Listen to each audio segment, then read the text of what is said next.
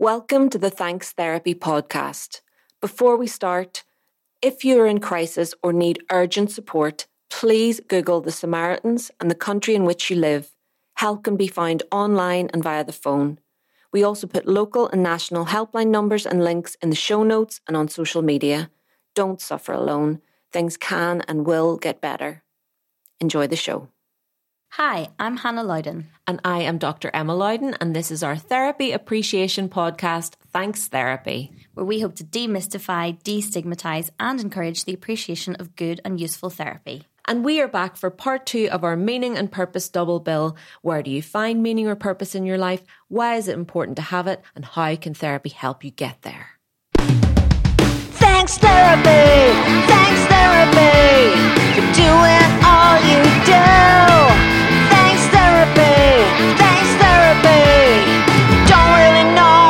Should go. You should give it a try. It could be good for you. So, Hannah, before we start, how are you? I just Well, I'm realised I hadn't asked you this in a number of podcast episodes. We did used to do that, and we now we're all business, so I it's nice. Let's bring it back. I'm fine. I'm very busy. Mm. You're the queen of busy. Yeah. So then, whenever I say to you, "I'm busy," I feel like you're like, "Yeah, whatever." No. But I know that you're not a compare type of a person. But I am busy.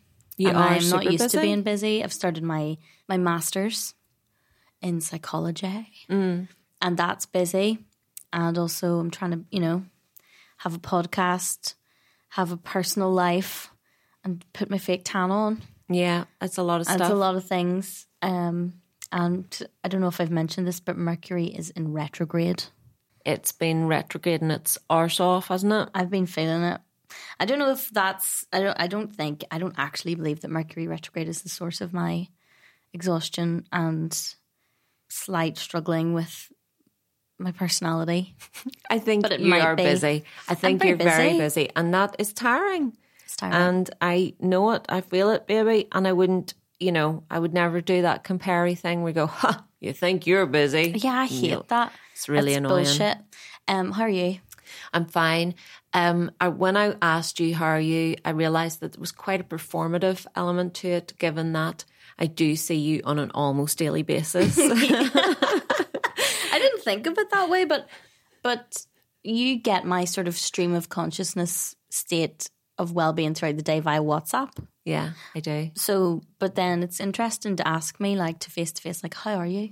Yeah. Because I might say something different I to know. the sing- things I've said on WhatsApp. Well, we've had some quite nice times together recently. Yeah. Um, we did something amazing the other night and went to see Six the musical at the Opera House. Mm. It was so good.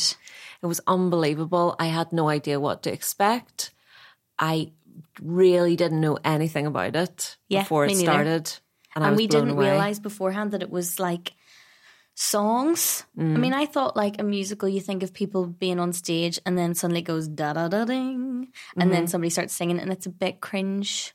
Mm-hmm. Yeah. But this wasn't because they came out. It was like a pop concert Mm-hmm. extravaganza, and like we were. This is our first. That's my first like experience of like something on a stage since the start of the pandemic. yeah. So I was freaking out. And Yeah. then at the end, we all, the crowd was like freaking out, doing standing ovation. And then they were like, Do you want another song? And I said, We both sat down. And Mm-hmm. then everyone else around us, st- like, stayed standing up. And we were allowed to stay standing up. I didn't know whether we didn't would be expect. allowed. I was like, "Oh my god, can we st- can we stay standing?" We did. Like, we stayed standing with our masks on. And then I was fully dancing, like, in the aisles. Yeah. And it was euphoric feeling. It was incredible. I didn't really realize how much I had missed live shows Yeah. until I was sitting there feeling the electricity that you can only get from that kind of live show. and feeling a bit nervous, like, oh, what if they make mistakes? And then as soon as you see them come out and be so good at their jobs, you're like, Mm. this is going to be amazing. Yeah, I actually didn't feel that at all with this um, show. I usually do get that the nerves for the people because Yeah. we've both been on stage before. You you know what that feels like, but um, they were like flawless. There Yeah. was not a single even a pitchy note the whole time. They Really were not? unbelievable. Yeah. and they were so good. I was so overcome by the whole experience. I loved them all so much that at the end, when we were cheering them off the stage, I was waving in a way as if I thought they would be annoyed if I didn't wave. Like it would be friends. rude. I was friends. friends with them now. Yeah. I had Yeah. a relationship with them. I was waving like bye. Oh, I'll see you soon. Oh, like, bye. No, no, I had lost my mind by that stage. I was so buzzing. Really good.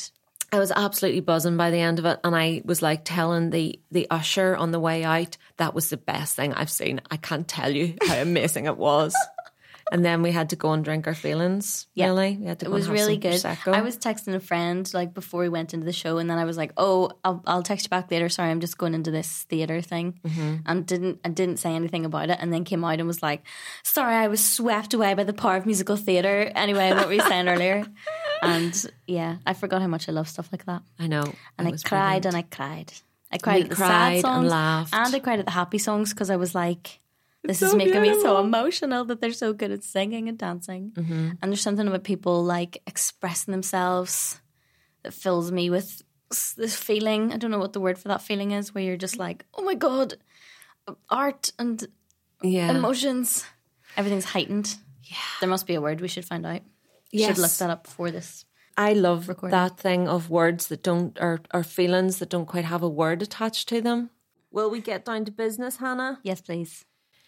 Um, okay, so last week we introduced existential psychotherapy, which is a relevant therapeutic intervention if one felt lacking in meaning or purpose, um, or someone felt that they maybe needed guidance about the direction in their lives. And we talked about the fundamental givens that Irving Yalom felt were necessary to be free from existential anxiety. Basically, the shit you have to have together if you want to be okay. And they were freedom and responsibility, death, meaninglessness, and isolation. So, those are the things that you need to consider as part of life.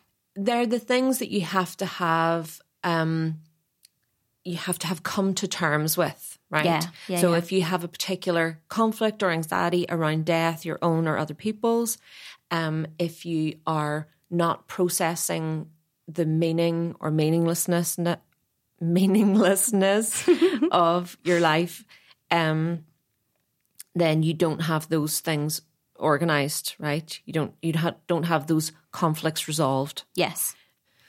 Um, and basically, existential therapy tries to help people find meaning and purpose in their lives and seeks to end the fear of the unknown. That's pretty big. It is big Quest. work for sure. Um, and the therapist actively encourages patients to use their capacity to make choices and to develop their lives as a way to maximize their existence or their reason for being. Hmm. Nice. So I just wanted to recap on that before we Will we get into it? get into it this week. Well, I yes, that touches on something we didn't really emphasize last week because I was busy banging on about like cars or something, car manufacturing. We didn't say last week this discussion, as with any discussion about how any kind of therapy could help you, always comes back to the thing we find ourselves emphasizing to those curious or apprehensive about therapy, which is that no matter what discipline your therapist works within, what their training is, what their methods are. Their job is to be alongside you while you answer your own questions. Yeah. Basically, like you say, use your own capacity to find what lights you up and where you might best focus your efforts to find a greater sense of meaning and well being in your life. Um, they're not there to like say like what you want you you're feeling hopeless and you're worried about existential things. Do this. You should this do book. this. You can Yeah. do this and it's fine. And then because therapy would not exist if Mm. that was, was that straightforward. It's about like the, the therapist there being there to guide the individual assess their own choices and behaviors because that can be tricky on your own if you don't have a good grip on things, Mm-hmm. myself included. Um. So yeah, I just I was listening back to last week's episode and I was like, we're making it sound like you just read one Viktor Frankl book and then you're sorted. That's not the case. Yeah. No, I liked a lot of things she said there that um, you know, the therapist is a guide to to be a lot work alongside you to help you find um answers and meaning and things like that. And to find what lights you up. That's a lovely phrase as well. Um, it's funny as you started to talk there, I realized that some of the things that we have said in previous episodes, they're already coming back to haunt me. So I was having a conversation with somebody who was wanting to find a particular type of therapy. So they were they were wanting to tackle a particular problem. Mm-hmm. And I said, Yeah, it's just that so the person that I had found that was I knew would be absolutely perfect um, was quite expensive, charged quite a lot of money. Yeah. And I said, look, you know, it's just that I know that they would be really good and uh, you know, it's about weighing up whether you want to do that or or, you know, we were looking at the different options and they said, I know that you said um, you've said that it's important to try and find the right type of therapy. I said, yeah, you know, people can um, end up searching for a long time for the right type of therapist, and I'm just trying to shortcut that by by with my knowledge. Mm-hmm. And they said, but you also said like trying any kind of therapy would be good. Oh, and did I was like, say that. yeah, I did say that, didn't I? Yeah. Yeah, you're absolutely right. You're right. Mm. It's better not to wait. It's better to give something a go. Yeah, oh, absolutely. You know, that that's absolutely an option. There's lots of right choices. So, what we hadn't talked really about in detail was how existential therapy actually worked, how it achieved those goals. Yeah, what I don't tools really, especially know what it is. To be honest, no, and neither did I really before we started this explanation exploration. Um, so, what tools or techniques it uses to help people overcome the challenges around these fundamental givens? Um, so, briefly, firstly, it focuses on the future rather than the past. It agrees that the past is informative, mm-hmm. but looking at future goals is the focus. nice. And part of the goal of therapy in general is to help people make choices that are more authentic and help them live a more fulfilled life. And we are categorizing these things specifically as existential, but that isn't necessarily the language that someone would use generally in therapy if they had unhappiness in their life situation and they went to any kind of therapy. The purpose of that would be to help people uncover the source of the unhappiness and work towards making changes that would allow them to live more happily Yeah, no matter what type of therapy. That's what we we agree on this, hands, don't that we? is un- undoubted. yes, Is undoubted a word? it's indubitably. Indubitably. yes, Um, that's indubitably true. And also, existential therapists urge patients to use creativity, love, and other life enhancing experiences to help them make decisions and determine their behaviour for the future. Um, and so, in this process, the therapist hopes to help their patient learn to think and act without concern for the anxie- anxiety or fear of messing up one's life that we talked about. Yeah, that sort of time. paralyzing Yeah. indecision thing. So it uses empathy and support to encourage clients to make decisions and use courage to take steps towards relationships and opportunities, which sounds familiar, right? I mean, a lot of this sounds like what happens in ther- therapy in general. Sure. Um, one of the defining characteristics between existential and traditional psychotherapy, according to Yalom, is that he believed that the source of difficulties were these struggles around the fundamental givens rather than repressed instinctual drives or past traumas, which is what traditional psychotherapy believes is the source of our problems. Yes. I read a thing that was like, he said, one of his sort of famous explanations of his whole um, deal was like, uh, the quest, uh, the client's quest is to do with meaning rather than, as Freud suggested, to do with um, hidden desires or, as Adler taught, the quest for power, something like that. Yeah. That's misquoted.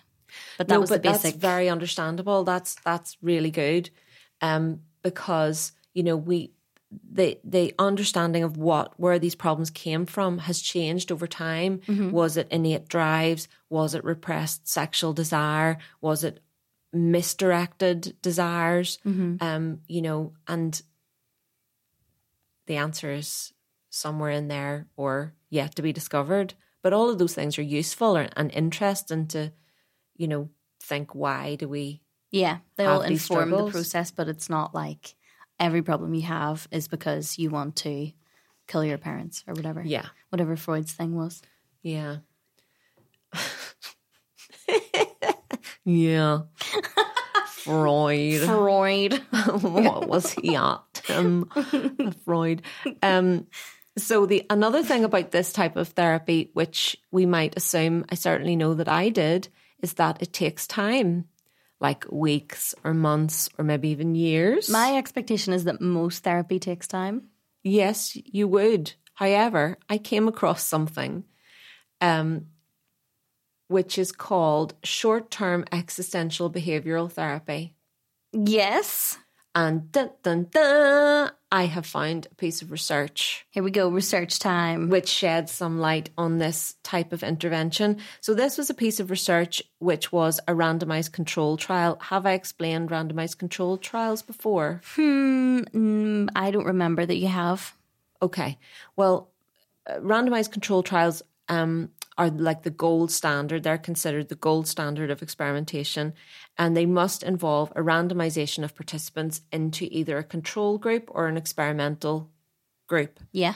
um, or condition, and sometimes more than one. So, um, the randomization is to reduce bias, and um, so ideally in research, you're trying to control or remove bias Yeah. as much as you possibly can, From the participants. both from the participant and the researcher. So, Right. Okay. often you can you're worried about researcher bias in that they will treat people a certain way depending on the condition mm-hmm. that so if they know they're getting the intervention they'll treat them in a different way than they would if they were in the control group Yeah. but also participants behave in a different way depending on what they believe they're receiving hence the placebo effect I also learned in university Uh-huh. this week. I'm going to keep mentioning things I learned in university because I really love it.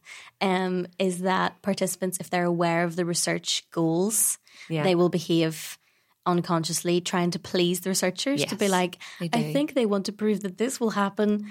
I'm going to act like this is happening, and it can massively skew results. It does, I find yeah. that fascinating. And that's why we use randomized conditions so that um, we can try and lessen those effects. Yeah. You can never remove bias or uh, or you know these kind of effects completely, but we're trying to lessen them so that we can um, have more of an idea that our research is accurate. Essentially, so um, this research study was conducted by Dr. Kuhnel, I think. I know It- it him. might how you pronounce it, um, and colleagues at Ludwig Maximilians University in Munich. Yes, yes. And it was with regard to how short term existential behavioral therapy can help caregivers of cancer patients. So I came across this research study because my current research role is to do with end of life care. So um, a previous study had looked at existential behavioral therapy for caregivers. It took about 22 hours. So that's 22 hours worth of therapy that these caregivers received. Damn, that's, that's- not long at all. Like, It's not long, but let's say it was once a week. It's, it was probably twice a week for these kind of interventions. Yeah. So it's, you know, 11 weeks of therapy. Um, but this study shortened it to two individual one hour sessions. I already know what you're going to think about that. it's not enough therapy. yes, that is what I think. So they carried out a randomized control trial to test the effectiveness of this intervention on the psychological symptoms of these caregivers. yeah. Um, and existential behavioral therapy is an intervention that focuses on mindfulness practice. She's raising her eyebrows. um, strengthening resources, finding meaning, establishing self care routines, and developing personal values. So those, so th- that this therapy aims to deliver those, uh, f- like focus on those things in twenty two hours.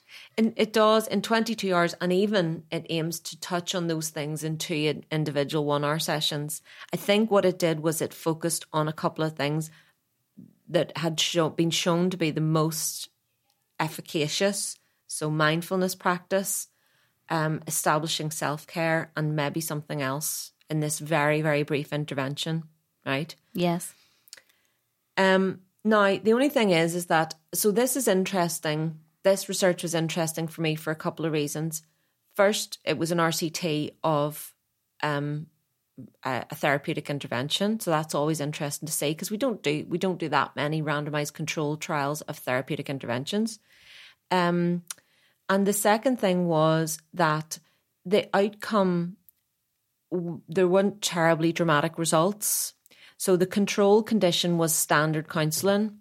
So caregivers essentially either got two hours of short term existential behavioural therapy or two hours of standard counselling. Okay. And then they measured their different outcome measures. So they measured their level of depression, their level of anxiety, their level of well being um, at several time points.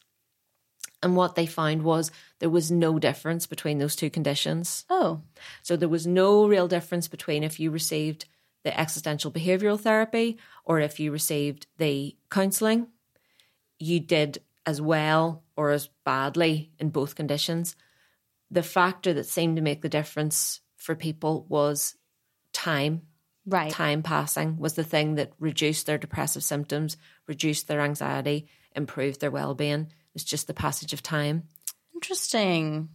I did think it was interesting. yeah. Describe my face when you were talking about the uh, short term delivery of that particular message. She was method. not impressed. She looked very unimpressed. I was doing eyebrows. I was doing side eye on both sides. My eyes were oscillating wildly to convey suspicion, disapproval. yeah.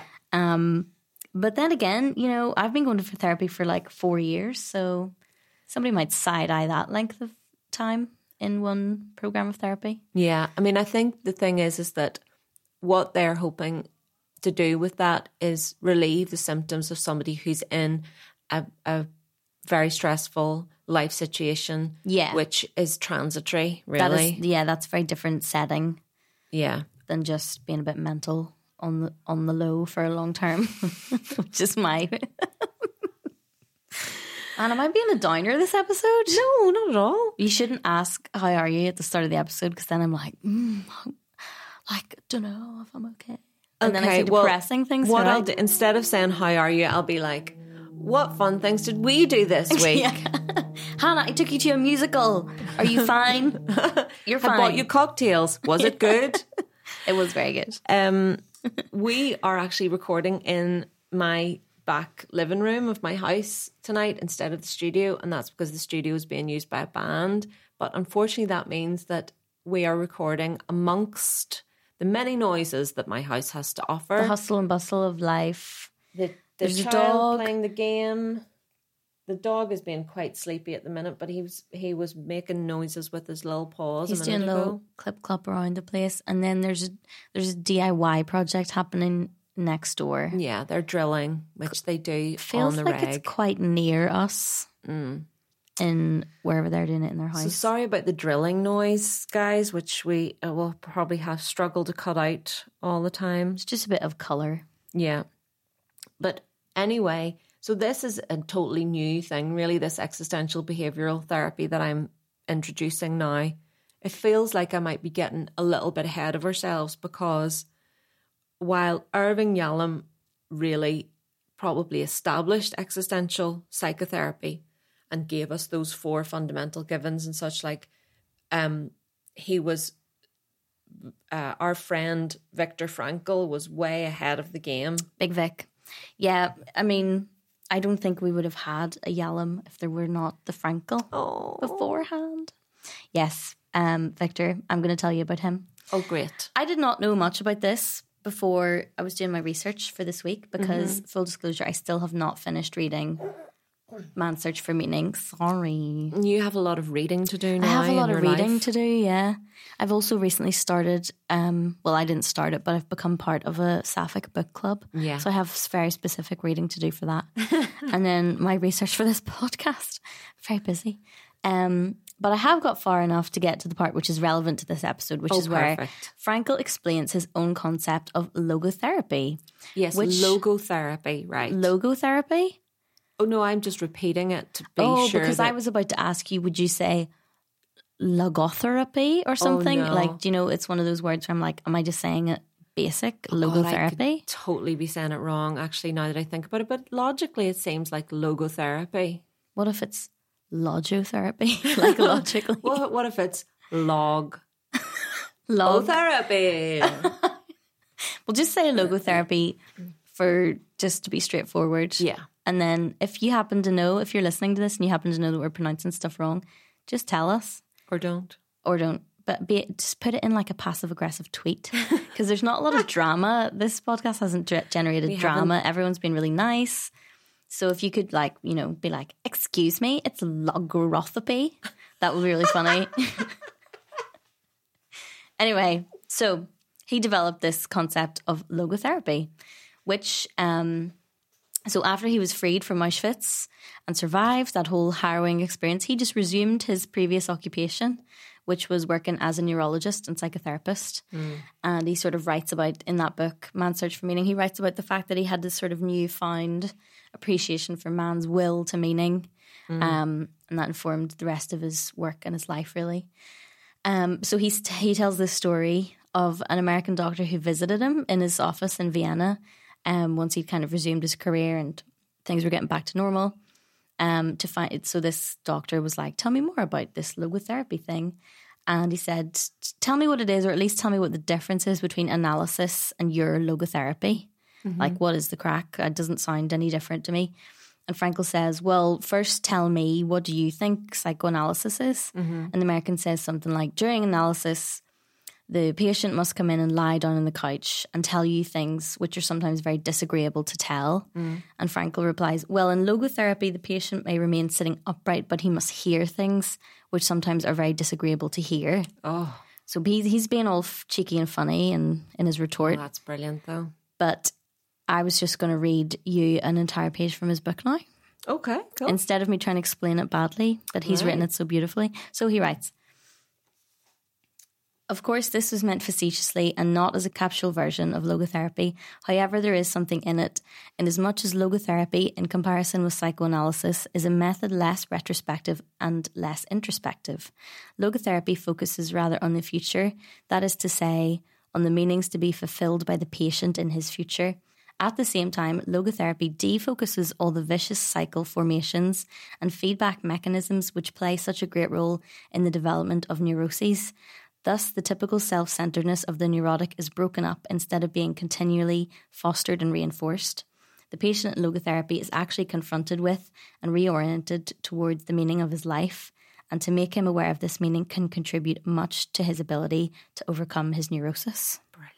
Isn't that fascinating? That is fantastic. He's I made it sound very straightforward and like no bullshit, which is a beautiful um, sort of breakdown of what he's trying to do because he's comparing it, not to say anything wrong, there's anything wrong with psychoanalysis, but Mm. it does. Uh, the picture we have of that culturally is very much like you lie down, Mm-hmm. you regress, you go into dive into your past and find all the things that have caused your problems. Yeah. And he's kind of saying, we're not going to do that. We're going to think about how you can break that pattern. Yeah. Or if you're stuck in a kind of depression, you can. Uh, I guess that's the whole. It's the focusing on the future rather than the dwelling in the past, isn't it? It's the Yeah. kind of focusing on how can we um, use what we know, what we discover about ourselves to work towards a better Yeah. future. Yeah, yeah. Yeah, that's But really he makes it sound so. Whatever the opposite of trite is, because I always find it trite when people are like, "I don't like to think about the past. I just like to. I'm a sunny person who looks in the future." I'm always like, I know, but "Yeah, whatever." That yeah. seems suspicious to me. No, I mean But- that's kind of like reductionist and facile, isn't it? Really, like Yes. yeah, Ooh. just um, people who say like no regrets and stuff like that. Well, I Yeah. mean, if you don't have regrets, you don't learn from your mistakes. Yeah, you I've got many regrets. you have to have a balance of, you know, everything really. Something I wanted to talk about is that we have approached this from quite an intellectual point of view. Um, and, you know, we were doing a two part thing about meaning and purpose and using the word existential like a lot Yeah, yeah. like saying that a lot. Mm-hmm. And we forget, you know, we just like, well, it's called existential psychotherapy. So we're going to say that a lot. It's sort of the word has lost all meaning to us now. But actually, um, my sister recently was kind of like, ooh, existential. Your sister, my mother. Yeah. Um, and then I was like a bit embarrassed, like, well, we're not trying to be, you know, Did she do that? Was Yeah, I she was there? like- she said, "Oh, existential. Oh, phenomenological." I was there, but didn't really make any impact on me because she she should be used to that sort of thing, having raised me. yeah. And since I was about fifteen, I've been like, I'm in, I'm thinking existentially about this decision that we're going to far side. Blah blah blah. Yeah, well, she can still make fun of me. That's what big sisters are for, you see. So then I was kind of a bit like, oh, is this, you know, I don't want people to think that we're trying to be super intellectual. We're not. We're literally just explaining the things that we are coming across, and they happen to have these names, and we're trying to do it in an in as accessible a way as possible. Try saying Yeah. that three times fast. I I don't think anyone's going to have an issue with us being. well, you know, I like to apologize in advance for stuff. Well, I so- like to counter that by being like, if you don't like the intellectual level that we're operating at, then no, I'm sorry as well. Yeah, I just love being pretentious as well. Is the other thing. It's fun. It it's is fun, to sure. look up things that you don't know about and find out about them and then badly explain them to an audience. That's know. the whole point of this. But I think it's because when we're researching for the podcast, we're looking for really good, interesting information about amazing therapists and types of therapy. And they were all super sm- smart people. Who, They are super you smart. know. yeah. However, beyond this podcast, I am a person who has been known to share my thoughts on how we find our way through life with younger persons, persons in general, and clients on occasion. Yeah. And they're often much less lofty. So Yes. firstly, my first bit of advice that I would give to young people who are often struggling with what, where should I, you know, what way should I make my way through life or, you know, big questions and things like that, is I would say give yourself time. Oh my god. Yeah. Um, because our society is set up so we think we have to know what we want to be when we're teenagers so that we choose the right subjects to study. Um, but so few of us really do know at that stage. Yeah. I mean, I know I didn't.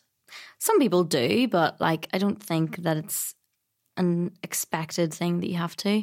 No, Don't feel weird if you don't. no, don't. Just give yourself time. I thought I did, and I was really wrong. Well- so I definitely thought I did. I wanted to be an actress, and there was no point in me Yeah. going to careers class because they didn't have the little card in the box that said actress. So I was uninterested in the whole thing. I wanted to be just artist. No further details. Just artist. there you go. So, um, and then secondly, I would say that you know, searching for a meaning or a purpose in one's life doesn't have to be lofty. So it doesn't always have to be helping people. You know, it, sometimes your purpose can be just to live well yourself, to enjoy your own life, yep. to have more dogs. And I think even in our secular society, often we think that we have to be doing highly contributory acts hmm in order to be living with meaning and purpose. But we can't all be doing that, Yeah. you know, at, at all times. Um, I used to get it when people asked me what I was doing my PhD in, and I think they expected me to say something, you know, really intellectual but not super applicable, like I don't know, Egyptian uh, papyrus creation or something, you know. Um, and whenever I said parental mental health, they always said, "Oh, that's really important." And while my ego was definitely pleased about that, I did also actually think, well, you know, I believe that 18th century French Romantic literature is important. You know, Yeah, I yeah. believe knowledge and study and investigation is important, even if it doesn't directly benefit people in the way most people think it should. You know. hmm So don't feel intimidated or the need to find a purpose that hugely benefits society because that can be really blocking, I think.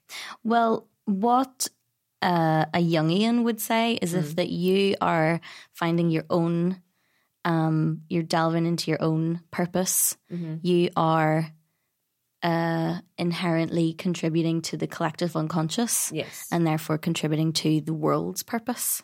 So, I do also think you are contributing to society if you like if you're an expert in romantic French literature or some like obscure thing oh, or big you- time. There's someone out there who will be fucking buzzed to learn that you, that's what you're studying, even if it's so obscure. absolutely. I was watching. I quite like to watch University Challenge, um, and I Mm. was watching it recently. And my, uh, what do you call it when you went to a uni that you're an alumni of? You're alma mater. alma mater. Is that is that only in America? I think so, but I've never used that phrase, so I don't know. Me neither. know. This is the first time I've said those words out loud, which is why I was hesitant. Sure. But anyway, I went to Queen Mary in London, and the Queen Mary was on, Uh, and they had the weirdest participants. Like, Mm-hmm. so the the panel from Queen Mary was like people doing really obscure stuff, and Mm. someone was doing a PhD, and they don't usually say the full title of their PhD, but this person was doing something like. Hi, I'm blah blah blah. I'm studying at Queen Mary. I'm doing a PhD in sphincter analysis. it was literally something like that. It- they used the word sphincter, yeah. and I was like, why? Sphincters are so important, though. Apparently so. This Yeah. person definitely thinks. Well, we're going to find out when that person publishes, their Publishes, yeah. research. I'll be waiting with bated breath. but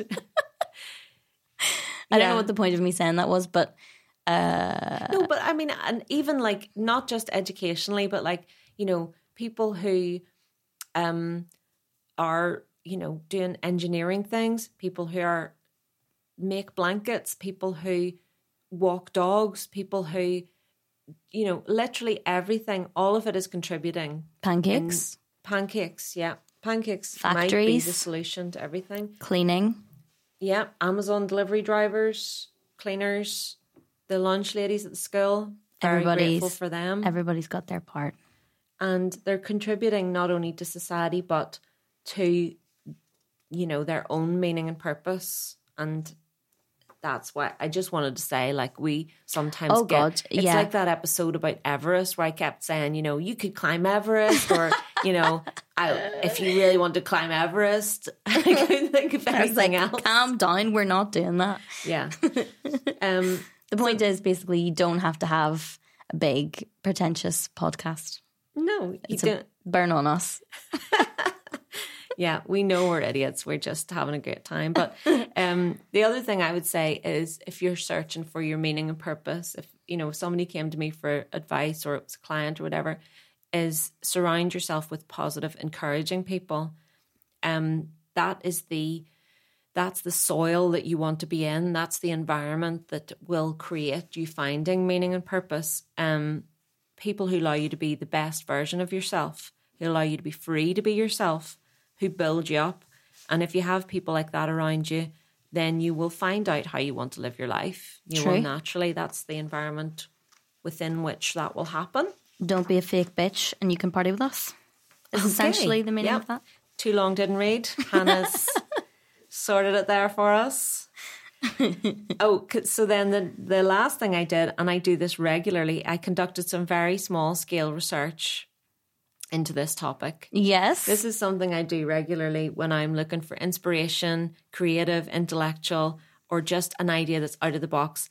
I ask a child. Yay. So I had two handy, and I asked Charlie, "How do you think you find meaning and purpose in life?" Right. So first of all, he didn't. He went, "What? like, what are you asking me, mom?" And I said, well, "How do you live a meaningful life? How do you find purpose in your life?" And he said, "Play, love, and be happy." Oh, Which honestly, so like good. out of the mouths of babes, like the wisdom Yeah. of children, honestly, I do find that they cut through the bullshit really often Yeah. and just tell tell it like it is.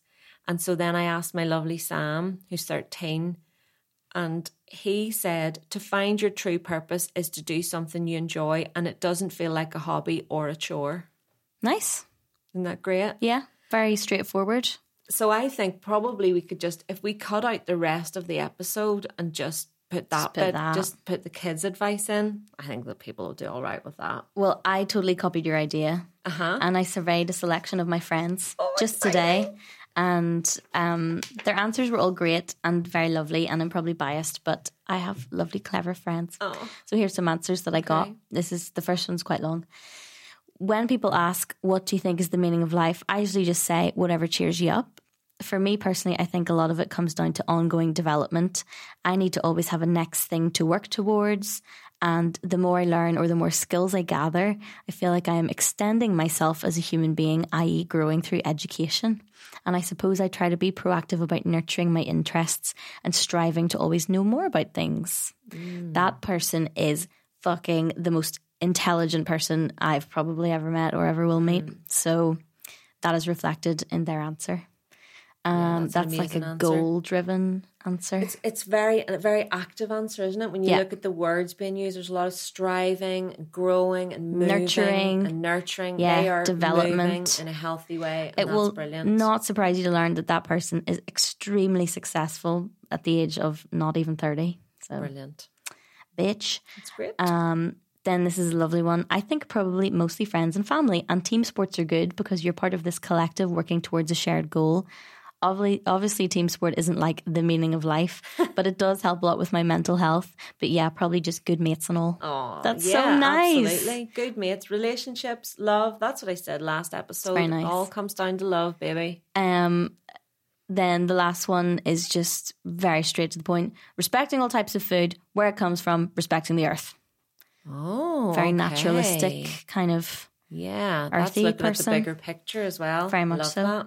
So that is just a small selection of my lovely friends and what they like, Yeah, what they I find think, meaning in. You know, we have talked about this as if people are out there going, "Oh, what is meaning and purpose, and how do we find it?" We know that you know. We know that everybody's out there on their own journey, and that they have their own opinions about this. We wanted to talk about it and approach it from the point of view of what does therapeutic theory have to say about this? Yeah. How does therapeutic theory approach the search for meaning and purpose, both from the point of view of what if you're feeling lacking in? Mm-hmm. What if you're having a crisis around? Yes. And just having a look at some of the techniques that, you know, were available to one if one was having such a crisis. But it all comes back down to what is is makes sense to to us, you mm-hmm. know, where we find our meaning and purpose. And, you know, often I find it in asking the kids, and often you find it in asking your friends. And I'm sure our listeners are out there, you know, finding it in their own ways as well Yes. Very and much so. finding their own answers. I know they are because they seem to be an absolutely brilliant bunch of people, our listeners. Oh, I'm delighted with them all. thank you everyone Yeah, for being thank so you nice. for listening. I meant to say that at the start because you see, if you say at the end of an episode, you know, thank you for listening, or will you rate, subscribe, and do the stars? Sometimes people have stopped listening by this stage, but Well- don't stop listening. I have a problem to share with you all. Oh And yeah, Hannah. the problem. I'm just looking it up here. One second. Okay. Dear Thanks Therapy, I have an existential problem that I have wrestled with for my whole life. Oof. I think Disney has a lot to answer for with this, but where are we with our destinies? Should I be trying to follow one, or should we be moving through life and making the best of it? Um, I think there is something to be said for the searching to keep us moving and looking, but is that not at odds with trying to be mindful and satisfied? Many thanks, a listener. Whoa. Asking the big questions. That is just an amazing question. Um, Wow. I think we might be ill equipped to answer this question. I mean, I'm coming up empty. I don't have anything. So, I mean, I think Destiny. Well, I guess that comes down a lot to like personal beliefs mm-hmm. and like your own understanding of things like free will. Are things fated or not fated? Are things just occurring at random? Are we all just little insignificant specks? Do you mm. take comfort in that or do you find it frightening? Mm. I don't really know the answer to any of those questions for myself, even. I don't think no, I don't think we'll really come close to an answer. But I do think it is interesting that people might have internalized this idea that we each have a destiny, like a mm-hmm. true destiny that is out there for us, and we just have to find it. I think that that can make that can lead to a dissatisfaction. Do you yeah, what I or mean? it could be limiting.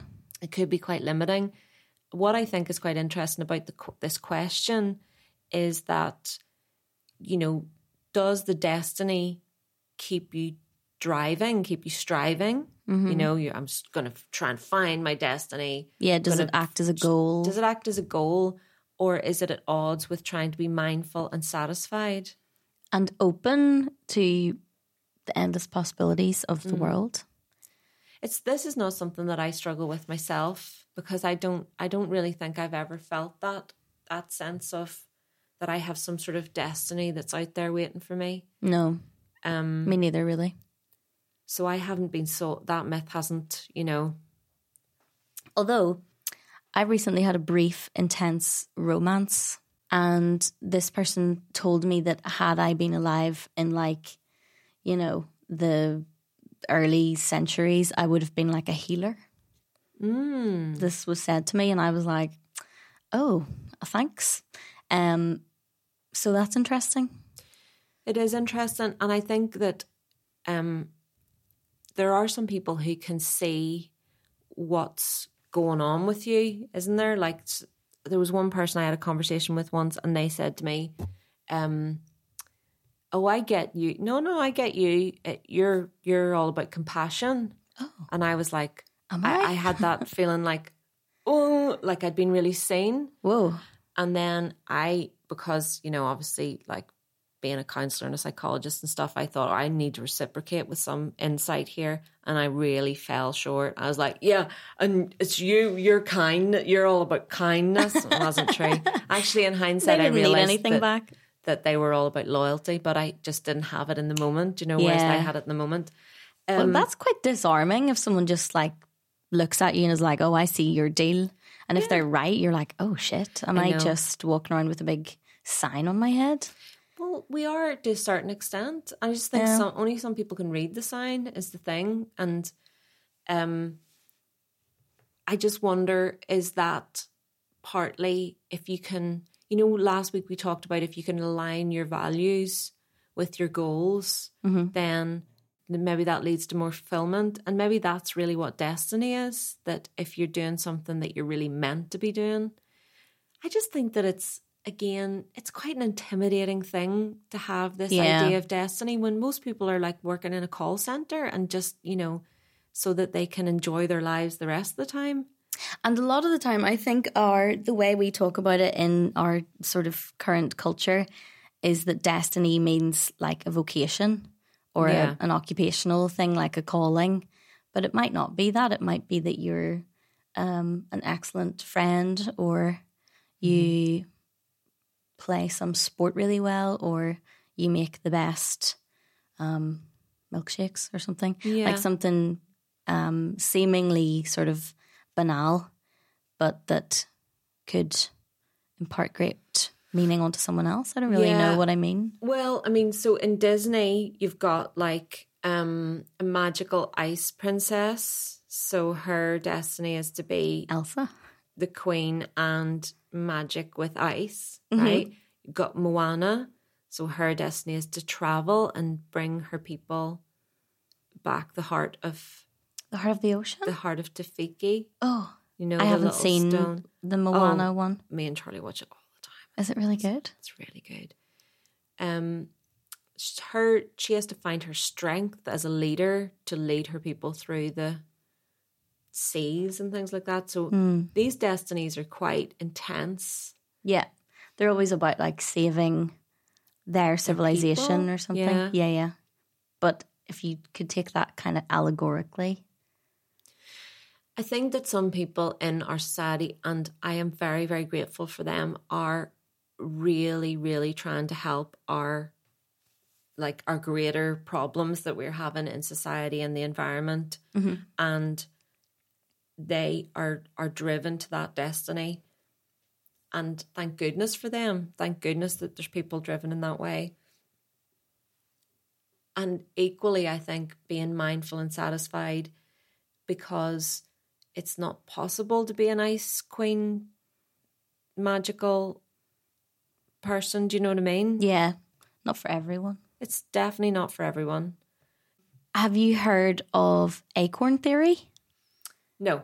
So my therapist mentioned this to me and explained it like a, a long time ago, and I have thought about it on and off since then mm-hmm. because I think we were in a period where I was discussing like what am I here for, like why was I born, those kinds of chill questions, Okay. and she brought up like, well, have you heard of this theory and have you read this person and give me, as usual, lots of really good resources. But something that sort of stuck with me is this man James Hillman. Mm-hmm. I don't know, I don't really know anything about him, but he uh, created this theory called acorn theory, which is the idea that our lives are formed by like one particular image that that drives us consciously Right. or otherwise, just as the oak's destiny is contained in the tiny acorn. Okay. Um, I'll read you this because it'll explain it better than I could. Okay. The central theme behind Hillman's acorn theory is that some remarkable ple- people, including renowned artists and world leaders, as well as even some serial killers, are born, not made. This, of course, flies in the face of what we call conventional psychology, which believes that the early childhood conditioning or socialization, socialization, is the greatest determinant of what a person will make of themselves later in life. And his quote was, "Neither nature nor nurture." Whoa. So he's just being like, forget all that. Every person is born with like a master code that that like basically this sort of call it destiny or master code will out throughout the course of their life, no mm. matter what choices they take, mm. which is interesting.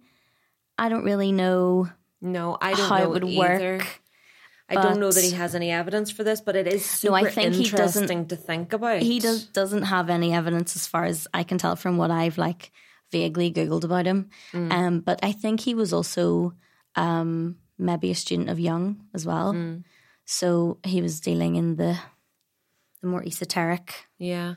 I think what's interesting about that though is that um you don't really have to worry about it then. You know, if Yeah. you have this master code that will out Anyway, yeah. then whether you have it or not, or whether your destiny is definitely going to play out or not, it's sort of out of your hands, and Yeah. you don't really have to worry about I it. I guess it's whatever f- like your choices then form what how it manifests. Like if you say if your master code was dictating that you would be like um, a great leader, but you didn't, you weren't born into a family that had money and you couldn't get an education mm. and therefore you couldn't get into politics to become that kind of leader. Yeah. Maybe you might become like a sort of outcast cult leader mm. and lead like a gang of outlaws in the woods or something. Mm. So those two things are very different. Yes, absolutely. Um, just as you were thinking about that, I was thinking about the the other side of that, the kind of satisfaction with not being the um, outlaw cult leader leading, uh, starting a massive community in the woods or whatever. Um, just to, just because the end of that question is talking about being mindful and satisfied, and I feel like as I've got older, I've become more satisfied with much, much smaller things. So when I was a teenager and I was thinking what I wanted to be, I essentially wanted to be a, a Hollywood actress or a rock star. And Yeah. those were the only two things that would satisfy me. And I was felt um, that anything less I would be unhappy. Right, right. And so then you go through a period of time where you basically have to wrestle with the fact that you're not going to be a Hollywood actress or you're not going to be um, a rock star. And partly that's because of choices that you make that are based in reality. Like, I can't go to Hollywood right now, or I couldn't. I mean, I couldn't go to drama school. So because I couldn't go to drama school meant that um, I wasn't going to be a professional actress. So I had to just, you know, shelve that one think, okay, well, I'll be a singer then. Um, and then I had to get a job and I had to do other things, and there wasn't really a music scene in Belfast when I did that. So there was reality, you know, set in. yeah. Um, now, as life has gone on, really what like my main ambitions are like I would really like an open fire. Yeah. That's Um, more achievable. I would like an open fire and another dog. yeah. And I just want to have like cozy days in front of the fire, walk the dog, come home, get warmed up, have a nice, get better at gardening. That's my kind of, you know, that's my Some kind of of, destiny is going just forward. more realistic goal setting, and some of it is just being nearly 40. yeah, absolutely. But it and it is, and that's that's part of it is that you know we feel like we have to reach for the stars, and that poster that says "reach for the stars," you know. I don't know if that was the best advice necessarily. It's good, it's nice and encouraging, yeah. but Well, maybe you just got to reframe where the stars are. yeah, Like, maybe they're closer than you think. Absolutely. Is that so cheesy? What I said, I didn't mean to make it sound so love cheesy. it. No, I love it. This might be the first cheese. question to which our answer has not been, you just need to go to therapy. You know, I think in this case, that's that's not the answer. You know, Whoa, it happened. 10 episodes. well, you know, I don't think that actually you you have to um, accept your fate or strive for your destiny. I don't think that either of those things is the answer to that question. I think that it's just more complicated than that, and that you have to trust yourself to find your way. You'll find out what makes you happy, and one day you'll realize that an open fire and dogs are what you're really striving for in your life, Yeah. rather than any loftier goal than that. That sounds very beautiful. Well, that's probably a good place to end, Hanzo. What do you think? Yep. Thanks, Emma. Thanks, Hannah. Thanks, therapy. I have a. I want to. Can you Photoshop my voice into something I said? Oh yeah. Can you do voice Photoshop? Is that loud nose whistling time? There's no whistling, just snuffy, snuffy breathing. What's that? Rice? Oh. I thought it was rice. No, it's insulation for some reason. What? I can't remember what it's called. Okay, well, we're going to cut some of that out. Cut then. all that shit out that I was talking about because it was shit. cough time. It's a cough time on the show. Do, do, do, do, do, a surprise for you today because you did all those surprises last week. I really, I, I really like did all that stuff last week, and I've got no surprises this week. That's okay. You don't always have to have the surprises. I know, but There's I have two to of be- us in this team, baby. Excellent every time. You are excellent consistently. Thank you. It's very nice.